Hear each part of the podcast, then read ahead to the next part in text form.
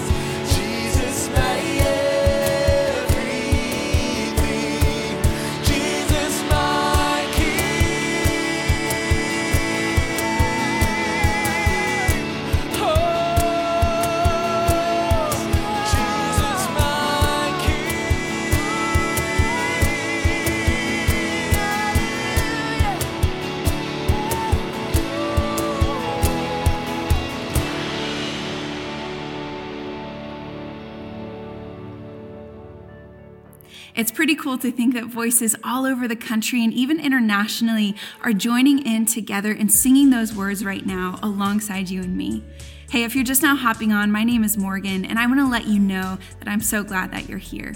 If this is your first time at Sandals Church Online, let us know right now by going to sandalschurch.com slash next and selecting I'm new.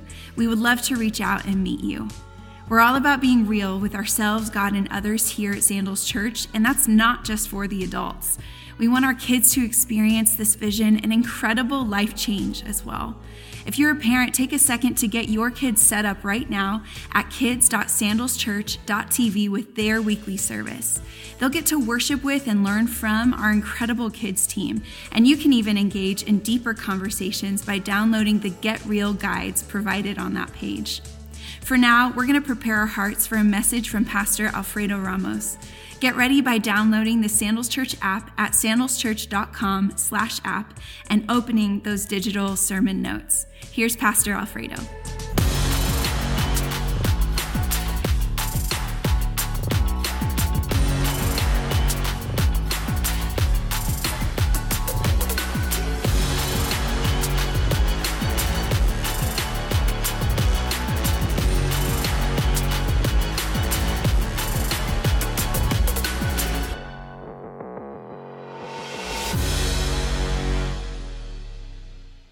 What is good, Sandals Church? I am honored to be with you guys today.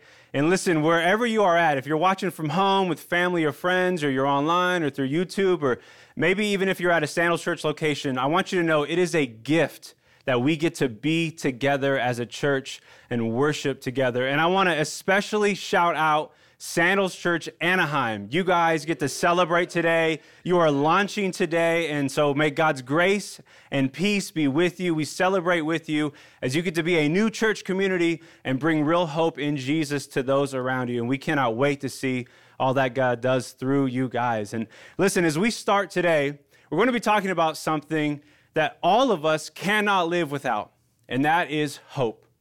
Most people, in fact, almost all of us, are hopeful in something or in someone. In fact, professionals, medical professionals point out that hope is not a luxury in life, it is a necessity for life. We cannot live without hope. And I know many of us, man, even today, like we, are hopeful that at some point we will navigate our way out of through this pandemic. We're hopeful in some point that we'll return to what we thought was, was normal life. But honestly, maybe God's got something better than normal for us. But I think even as parents, though, too, like you, you hope that your kids will have a, good life as they grow up. If you're single and you want to be married, at some point you hope to find a spouse. If you uh, are without a job right now, which is very real for a lot of us, you hope at some point to find a job. If you're in a job, you hope next week is better than last week, or you hope to receive a bigger paycheck next week. Um, you, you hope to have a, a, safe home, a comfortable home. If you have friends, you, you and I, have, we, we hope to experience in those relationships love and respect. We are people who cannot live without hope. But at the same time, though, if we're being honest, regardless of our age and our background, all of us at some point have been disappointed in the things that we have hoped for. And so over time, it begins to create this kind of suspicion. We, we, begin a, we, we get a little skeptical about hope, especially through hardship. And this is the case with like silly things that we hoped in that didn't come true, or even larger things that were kind of catastrophic in our life and ruined a lot we kind of keep score about the things that have disappointed in our lives. And I even see this in my own. I can remember back uh, middle school. God bless middle school years. As a seventh grader, I was trying out for the basketball team. And uh, you look at me now, I'm big and tall, so of course, maybe there's a spot for him. Not so in middle school. I was a seventh grader. Uh, I felt like half the school, you know, the boys tried out for this team, and there were three days of tryouts. And I made it through the first two, like 30 people got cut came to the last day of tryouts. There's like, I don't know, 14 people out there on the court, you know, doing these drills and stuff. And so I'm thinking to myself as I size everyone up, like, I got a good chance because he's going to probably keep 12 people. There's like 13, 14 of us here. So I just got to be like better than the worst person on the court, and I'll probably make a spot, right? I'll make this team. And so tryouts end. I feel good about myself. We're all in the locker room waiting for the coach to print the roster and post it on the wall. And as he does, everyone rushes over there. I scan it my name is not on the list. Scan it again, not on the list. And of course, I get like the consolation, like, oh, it's okay, Fredo. I made the team, but it's okay. Maybe you next year. And I was just defeated, just defeated. I remember I got picked up by my, my mom that day, and my sweet mom, man, she always believed in me. She was like, Well, it's their loss. You're good. And we drove home, and I'm just like, just completely distraught in the car. As this seventh grade boy, I didn't make the basketball team. And I remember at some point, for whatever reason, I started to question whether or not like I actually read the list correctly. So I was like, well, maybe I'm on the list. Like maybe my name's actually up there. And I somehow convinced my mom to turn the car around and drive all the way back. We were almost home. We drove 30 minutes back to the school. I somehow made it back in the locker room, and I discovered once again my name was not on the list. so all that work to be, you know, dumped twice. Like I got cut twice in that moment. And, and again, it's somewhat silly, it's somewhat small, but listen, we keep score of our disappointments. And it makes us, over time, skeptical of hope, especially when hardship has hit us. And that's what we're going to talk through today. How is it that you and I can find hope, especially in the midst of hardship? And so let's read together from Romans chapter 5, starting there in verse 1. Paul says this Therefore, since we have been declared righteous by faith, we have peace with God through our Lord Jesus Christ. We have also obtained access through him by faith into this grace in which we stand and we rejoice in the hope of the glory of God. And not only that, but we also rejoice in our afflictions, because we know that affliction produces endurance. Endurance produces proven character, and proven character produces hope. This hope will not disappoint us because God's love has been poured out in our hearts through the Holy Spirit who was given to us. This is God's word. Would you pray with me? Father, as we gather, we want to acknowledge that you are here with us too. So, God, as we hear from your word, would you speak to us from it? Holy Spirit, would you do what you can only do in opening up our minds and our hearts and e- even our bodies right now in this moment to receive from you? And God, make us people who can hold hope and hardship together as we follow Jesus. We pray these things in His name. Amen. You know, the most watched uh, television show over the last few weeks, according to Forbes magazine, was this little show called WandaVision. WandaVision. It's about a Marvel Avenger. Now, if you're not familiar with the show or if you haven't finished it yet, don't worry, I'm not going to spoil anything for you. But WandaVision is about this uh, hero named Wanda. She's a Marvel Avenger. In fact, she's probably the most powerful Avenger. And I'm not going to lie to you, it's a strange show. It's kind of weird. When you start watching it, you really don't know what's going on yet. But it's about this character named Wanda. And really, how is she going to deal with her hardships? Man, she's had successes. You know, they've saved the world multiple times, but she has had real hardships, real losses, real deaths. And how is she going to handle it? And like I said, this is the most watched show on television. People tuned in all over the world to figure out what was going to happen next to Wanda. And the reason why I think it, it was so compelling and it got so much attention is because uh, we are somewhat like her. We're trying to figure out how we're going to deal with our hardships. In fact, she struggles, even as the most powerful person probably in the universe. Hardships she can't even escape. And she struggles to figure out how she can find hope in the midst of it. And ironically enough, Paul gives us a word as to how that's possible. Look at what he says there in Romans 5 3. Not only that, but we also rejoice in our afflictions because we know that afflictions produce endurance. Endurance produces proven character, and proven character, as he ends there, produces hope. Here's the first thing I want us to consider that our faith, our faith allows us to hold together both hope and hardships. We can hold them both together. Notice the, the only real command in this whole passage is right there in verse 3 rejoice in our afflictions. Now, now, what does that mean? I think what that at least means as we begin this discussion is that it's very possible there's enough space for us to be both hopeful and dealing with something incredibly hard. Hope and hardship can actually be friends, not enemies. They can get along, they can coexist. There is space for both to be true. Look at even the words of Jesus. from John 16. He says, I have said these things to you that in me you may have peace. For in the world you will have tribulation. That's a promise from Jesus. Life will be hard. But listen what he says. But take heart, I have overcome the world. As we follow Jesus, there is enough space in our faith, and it allows us to hold together both hope and hardship. Because notice what he says there take heart, I've overcome the world, but that doesn't mean that the tribulation isn't real. And, and see, that's where we kind of go uh, wrong, I think, is we tend to minimize either our hope or our hardships rather than embracing them both together.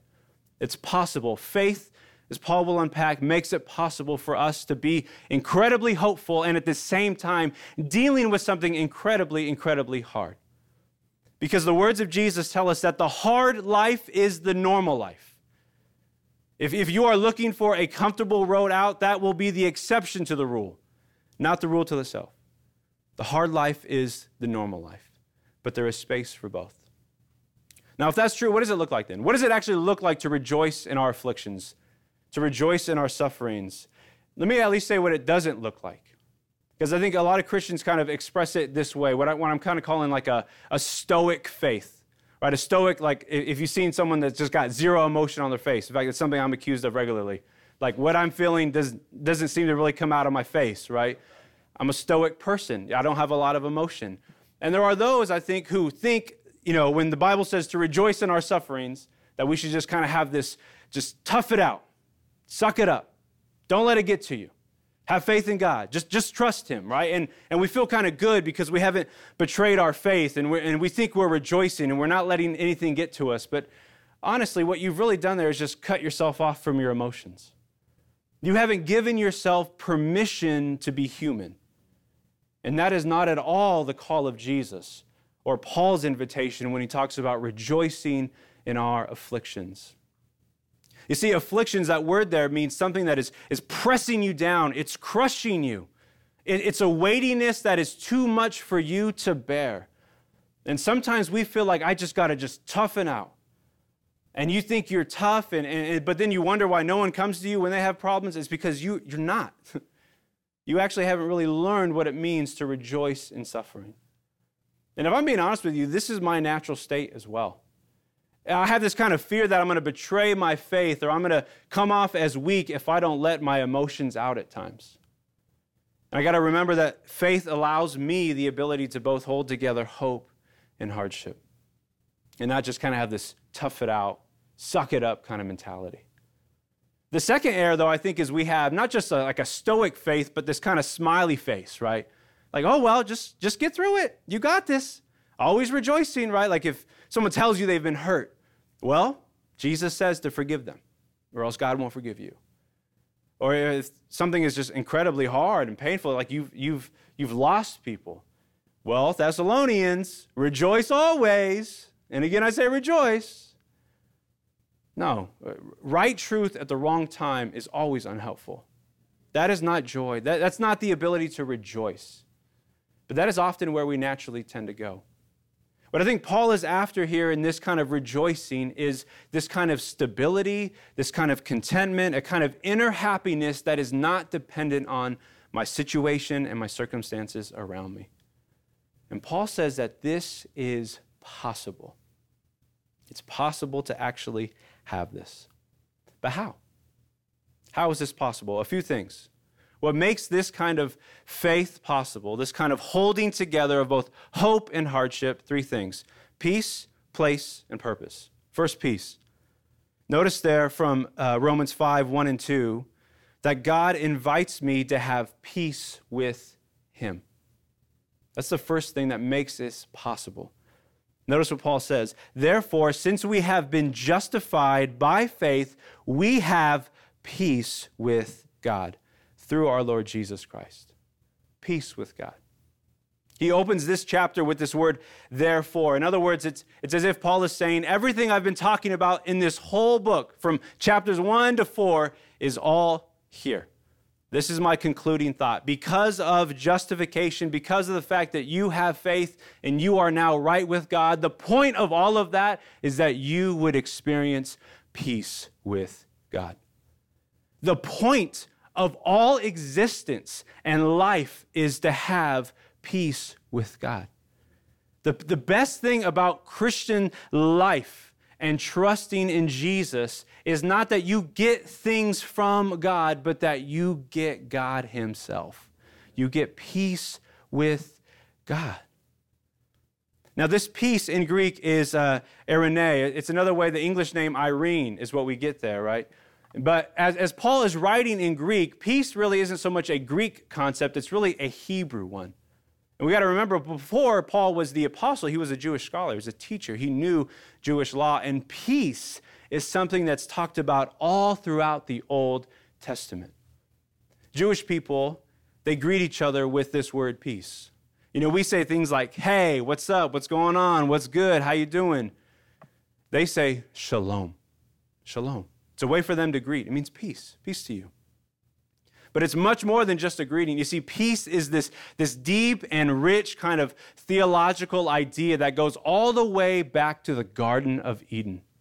If you had to sum up the Garden of Eden before sin entered the world, it would be with this word peace. Peace is not just the absence of conflict, it's actually the presence of calm. That's what it is. That's what peace is. Peace in the Old Testament is life the way it was always meant to be lived. People define it as a kind of a well being, a kind of tranquility, a kind of harmony, a kind of wholeness. And Paul is saying your relationship with God has been made whole now through your faith in Jesus. You have peace with him. So I want to ask some of you guys, man, especially those of you who you love Bible doctrine, like you love studying Romans, the most preached on book, the most debated book, right? You know theology, you know definitions. Have you experienced this? Does your great understanding of faith and justification actually lead you to experience peace with God? Because this kind of relational peace is exactly what we need in order to hold on and experience hope in the midst of hardship. We need this kind of peace. And Paul is saying that, man, for, for people who have their faith in Jesus, every day and every moment, you are at peace with God. Not because everything around you is great, it's actually the opposite. But in the midst of the loss, in the midst of the death, in the midst of the things that don't make sense to you, you have a wholeness with God, and it's available to you. But not only that, there's a kind of place. Notice what he continues to say in that same verse from Romans 5 2. We have also obtained access, take note of that word, access through him by faith into this grace in which we stand. We stand in grace? Like right now, we're standing in grace? Paul says, yes. God's grace is not just a gift, God's grace is a place. It's a place. And wherever you are, you are always standing in grace. You are always standing in grace.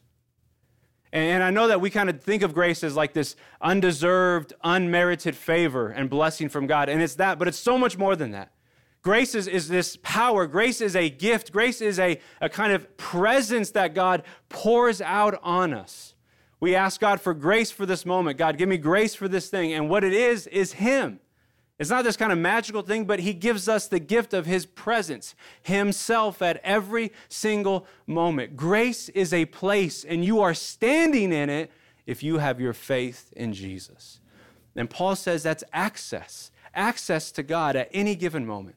You wake up, you are in the presence standing in grace. You get ready for work, you are standing in grace. You, you deal with your crazy kids, you are standing in grace. You deal with conflict, you're at a funeral, you're at a wedding, you're, you're eating, whatever it is that you are doing, if you have your faith in Jesus, you are standing in the grace of God and you have access to Him. Why? Because your relationship with Him is now at peace. You are always with Him, always with Him. And this is what is, is, is so amazing about this concept. Because I think one of the most painful aspects about our loss about our hardships, about our afflictions, the thing that weigh us down, is the looming fear that we are doing this alone and that nobody understands.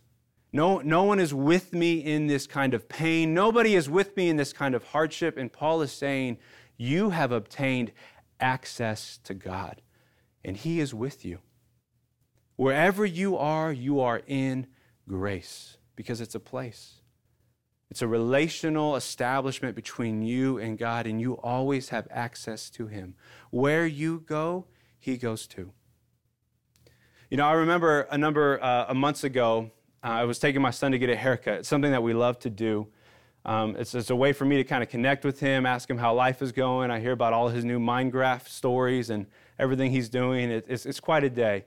And last fall, it was around Halloween time, I took him to get a haircut, and we're in the barbershop. It's the place we always go, and it's, course, it's packed, music is playing, and my son's in the chair getting cut by our barber, Izzy.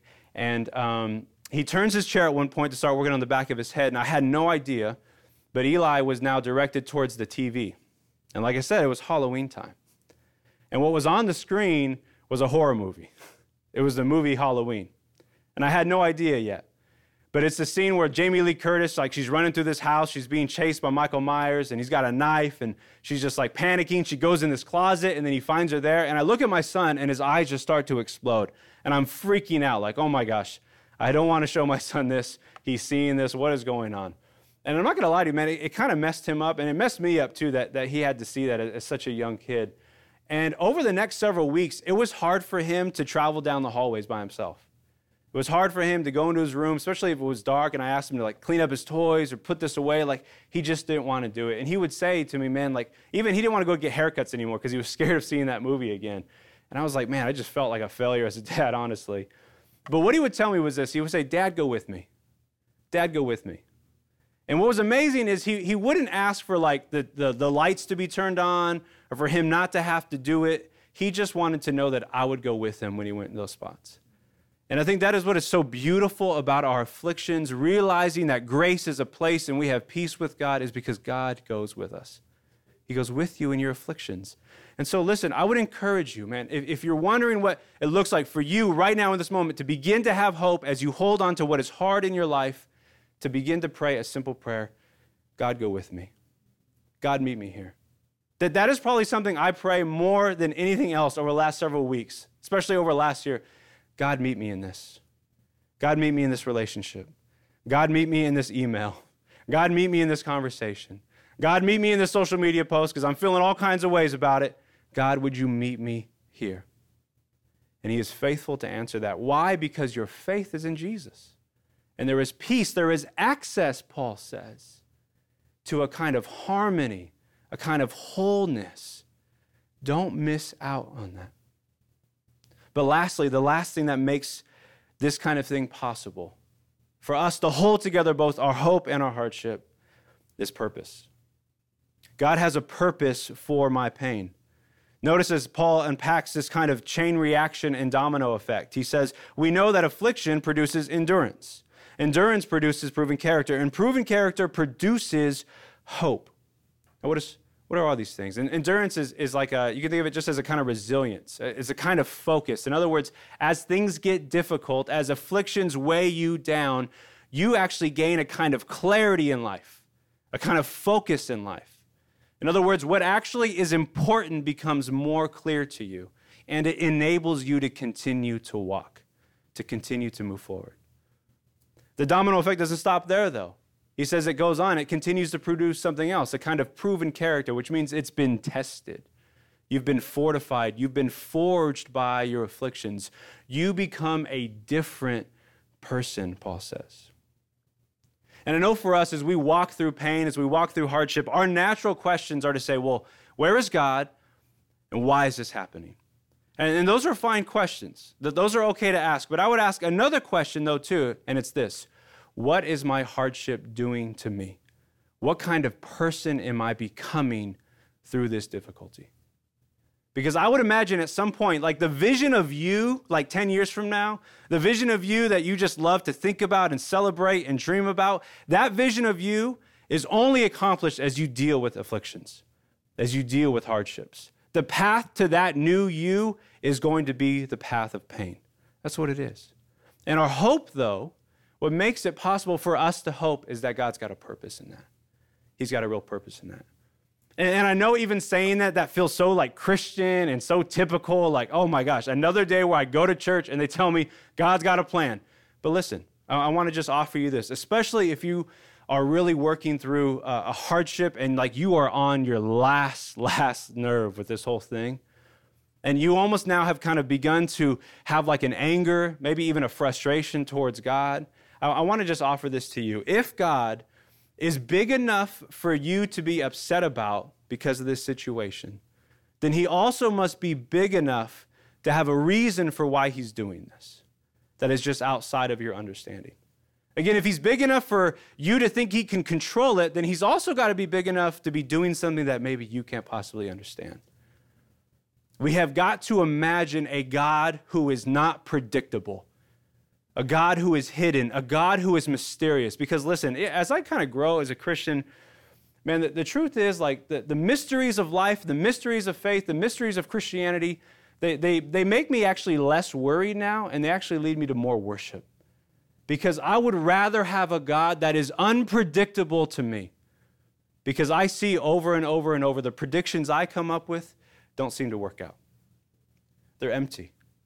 Yes, there's a kind of a temporary set of control, but no, there is actually something freeing about the mystery through this. And you can worship God there because He has a purpose for your pain. Notice what James says there in chapter 1, very similar to Paul's message. Consider it great joy, my brothers and sisters, when you experience various trials, because you know that the testing of your faith produces endurance. Same language. And let endurance have its full effect so that you may be mature and complete, lacking nothing. The vision of who you want to be is going to come through this kind of hardship.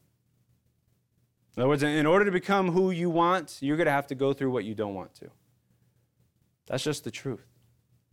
That is what I would kind of refer to as this, this painful beauty to life, where there's a hiddenness to God, a hiddenness to what He's doing inside of me. And, and hope says that right now in this moment, though I can't feel it, I don't know exactly what's going on, God is turning me into someone that I long to be and that He longs for me to be too. And, and may his will be done. And, and what you can do in that moment is simply just to surrender. Surrender. Wherever you're at, where you're, whether you're sitting, you're standing, man, just to, to open your hands, to take a seat, to, to inhale and exhale, and to surrender to the hidden work of God and to his purposes through your difficulties, through the things that are, that are just pressing you down, that are weighing you down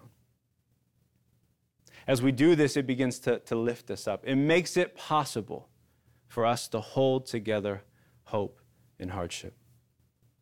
Now, lastly, let's talk about why we need this kind of hope. Why do I need this kind of hope?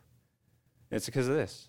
All our other hopes, our hopes will disappoint us if it's not rooted in God's love. Notice what Paul says there in verse 5 this hope will not disappoint us because why won't it disappoint us, Paul? Because God's love has been poured out in our hearts through the Holy Spirit who was given to us. By Paul admitting that hope disappoints us, he probably himself has experienced that too. In other words, there is a kind of hope. There are hopes in the world that leave us disappointed, that do not fulfill us. But he says, not so with this kind. Why? Because God's love has been poured out into our hearts. In other words, uh, this is how we can define hope in light of what Paul is saying. Hope is a confident certainty in God's love. Now, our problem where we go wrong is we, sw- we swap out God's love for our predictions. Hope is a confident certainty in my predictions, my kind of determined outcomes. And, and this is the problem for so many of us. We love control and we love to determine our outcomes. One pastor, Eugene Peterson, says the problem isn't so much with our hope, but with our planning. We rather would just settle for the things that we plan rather than the hope that God calls us to.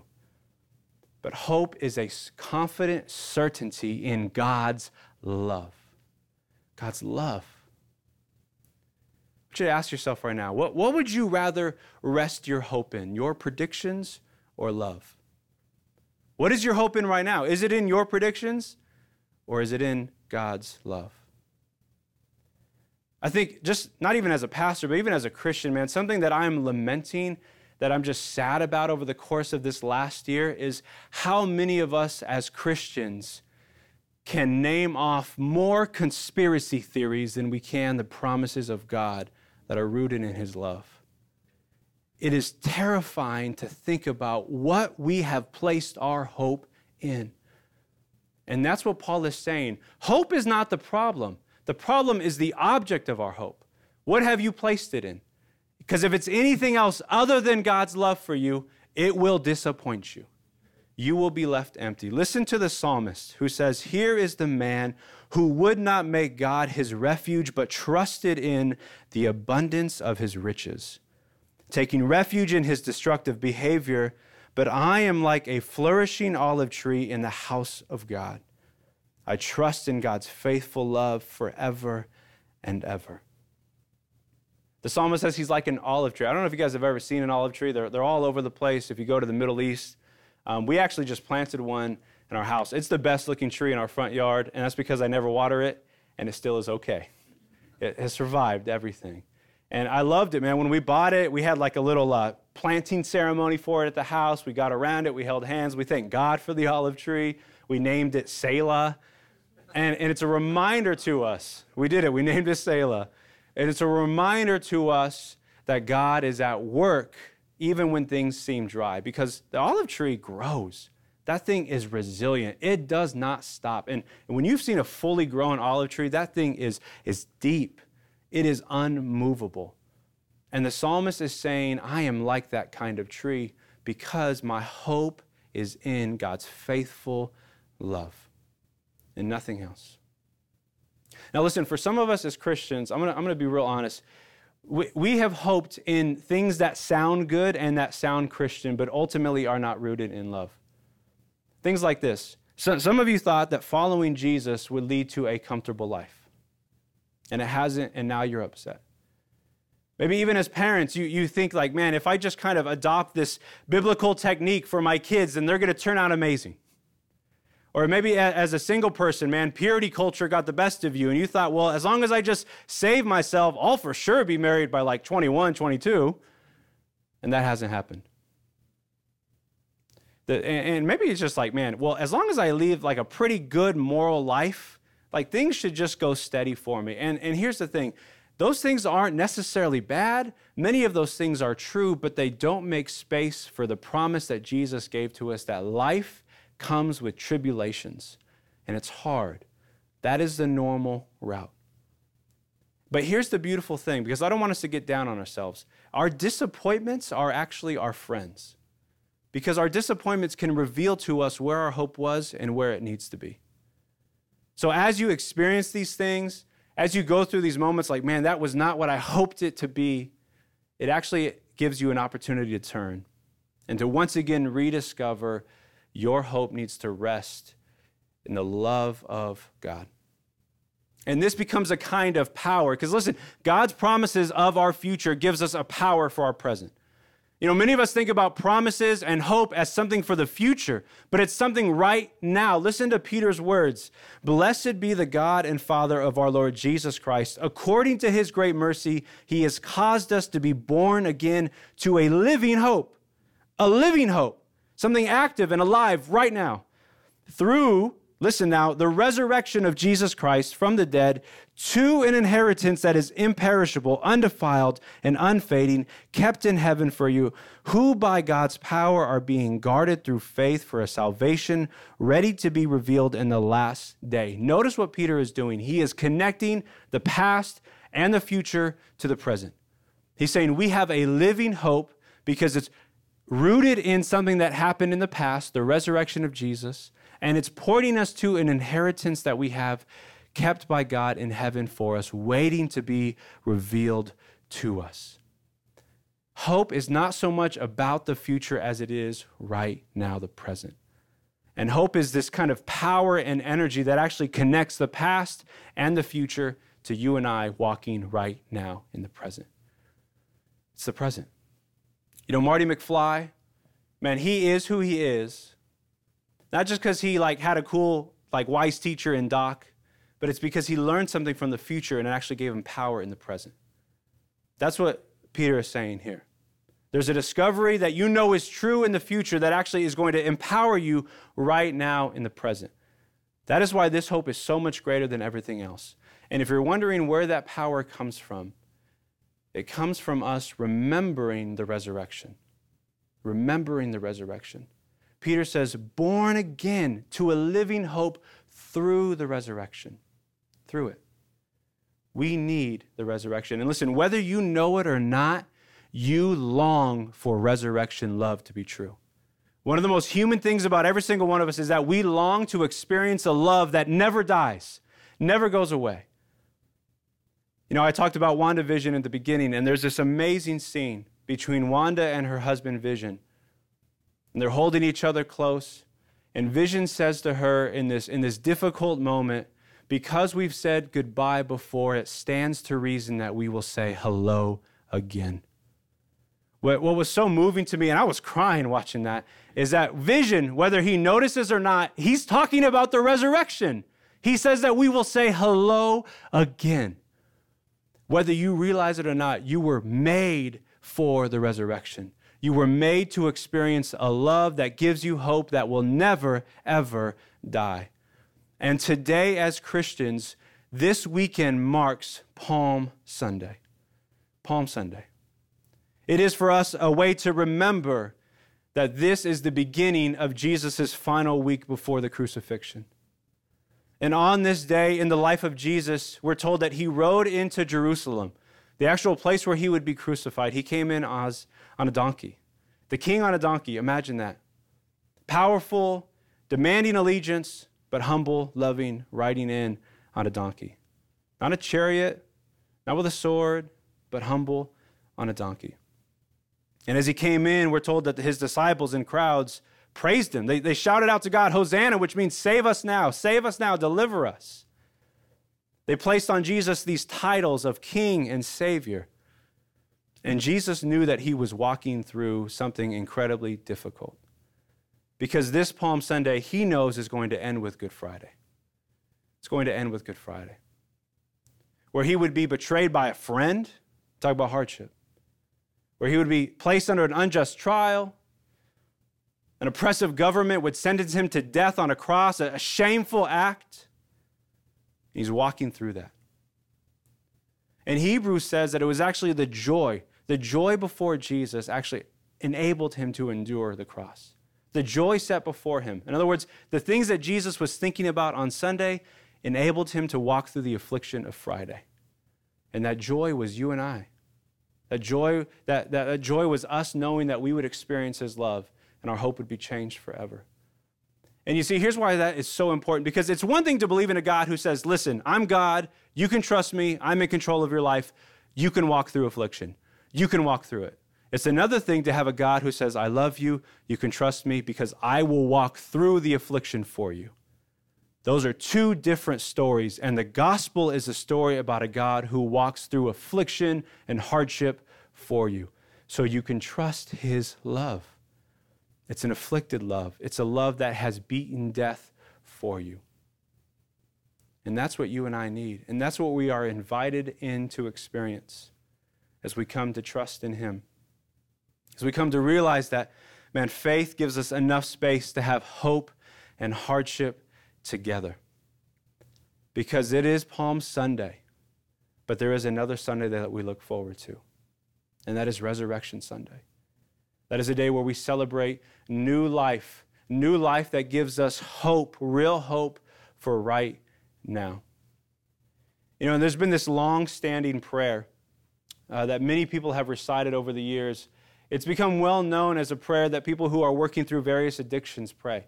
It's the prayer of serenity, the serenity prayer. And I want us to actually close by praying that prayer because it is powerful, so many of the words. And many of us are familiar with the first part, but we miss out on the beauty of the second as it actually empowers us to walk through in this life holding both hope and hardship together. So you can close your eyes. You can actually extend your hands wherever you are at. I'm going to encourage you just to extend your hands and to have this prayer read over you as we close our time now. God, grant me the serenity to accept the things I cannot change, courage to change the things I can, and wisdom to know the difference. Living one day at a time, enjoying one moment at a time, accepting hardship as a pathway to peace. Taking as Jesus did this sinful world as it is, not as I would have it. Trusting that you will make all things right if I surrender to your will, so that I may be reasonably happy in this life and supremely happy with you forever in the next. Amen. Father, we thank you so much for your word. And God, would you create in us this ability to hold hope and hardship together? Would you give us right now, through your Spirit, the experience of peace with you, of grace, and make us different people? People who can be calm in a world of chaos. What a gift for us to experience calmness with you so that we might have that for ourselves and give it away to those around us. Make us that kind of person, we pray. In Jesus' name, amen. Like Pastor Alfredo mentioned, we all need a real hope to cling to in the midst of hardship. So many people are walking through affliction right now and they're looking for purpose. God promises that and more. Hey, this Easter, the day of resurrection, it's about experiencing something that we all long for, and that's a love that never dies. I want to encourage you to invite your friends and family into the hope that is found in the love of God, and Easter is the perfect time to do that. You can find our times and all of the info about Easter services at sandalschurch.com slash Easter. Alongside that, this Friday is Good Friday, which is a time where we pause to remember the death of Jesus. Last year, over 24,000 people joined together for Good Friday and really experienced grappling with the death of Jesus and the suffering that he did for us. And your giving made it possible for all of us to do that together. This year we'll be gathering at home again, so now's the perfect time to invite friends, family, small group to join you and watch the experience at sandalschurch.com slash Good Friday. For those of you that helped make experiences like this possible through your giving, thank you so much. Hey, if you want to be a part of giving and helping us connect with even more people this year, we would love to invite you to give right now at give.sc. Today kicks off what Christians historically call Holy Week. It's the week leading up to Easter, and this year we really want to intentionally prepare our hearts as best as we can. On Instagram this week, we will be having daily live conversations with some of our pastors and leaders as they explain answers to questions about some of these Christian traditions and stories. We'll be going live at different times throughout the week to connect with as many of you as possible. And we'll talk through questions like what does holy mean? What is Lent? What does the symbol of the cross mean? And even more. We really hope that you will join us on Instagram for these conversations as we anticipate Easter and all that we celebrate together that day. So, for now, we're going to wrap up. Have an amazing week, and we can't wait to celebrate Easter with you and your friends next weekend. We'll see you later.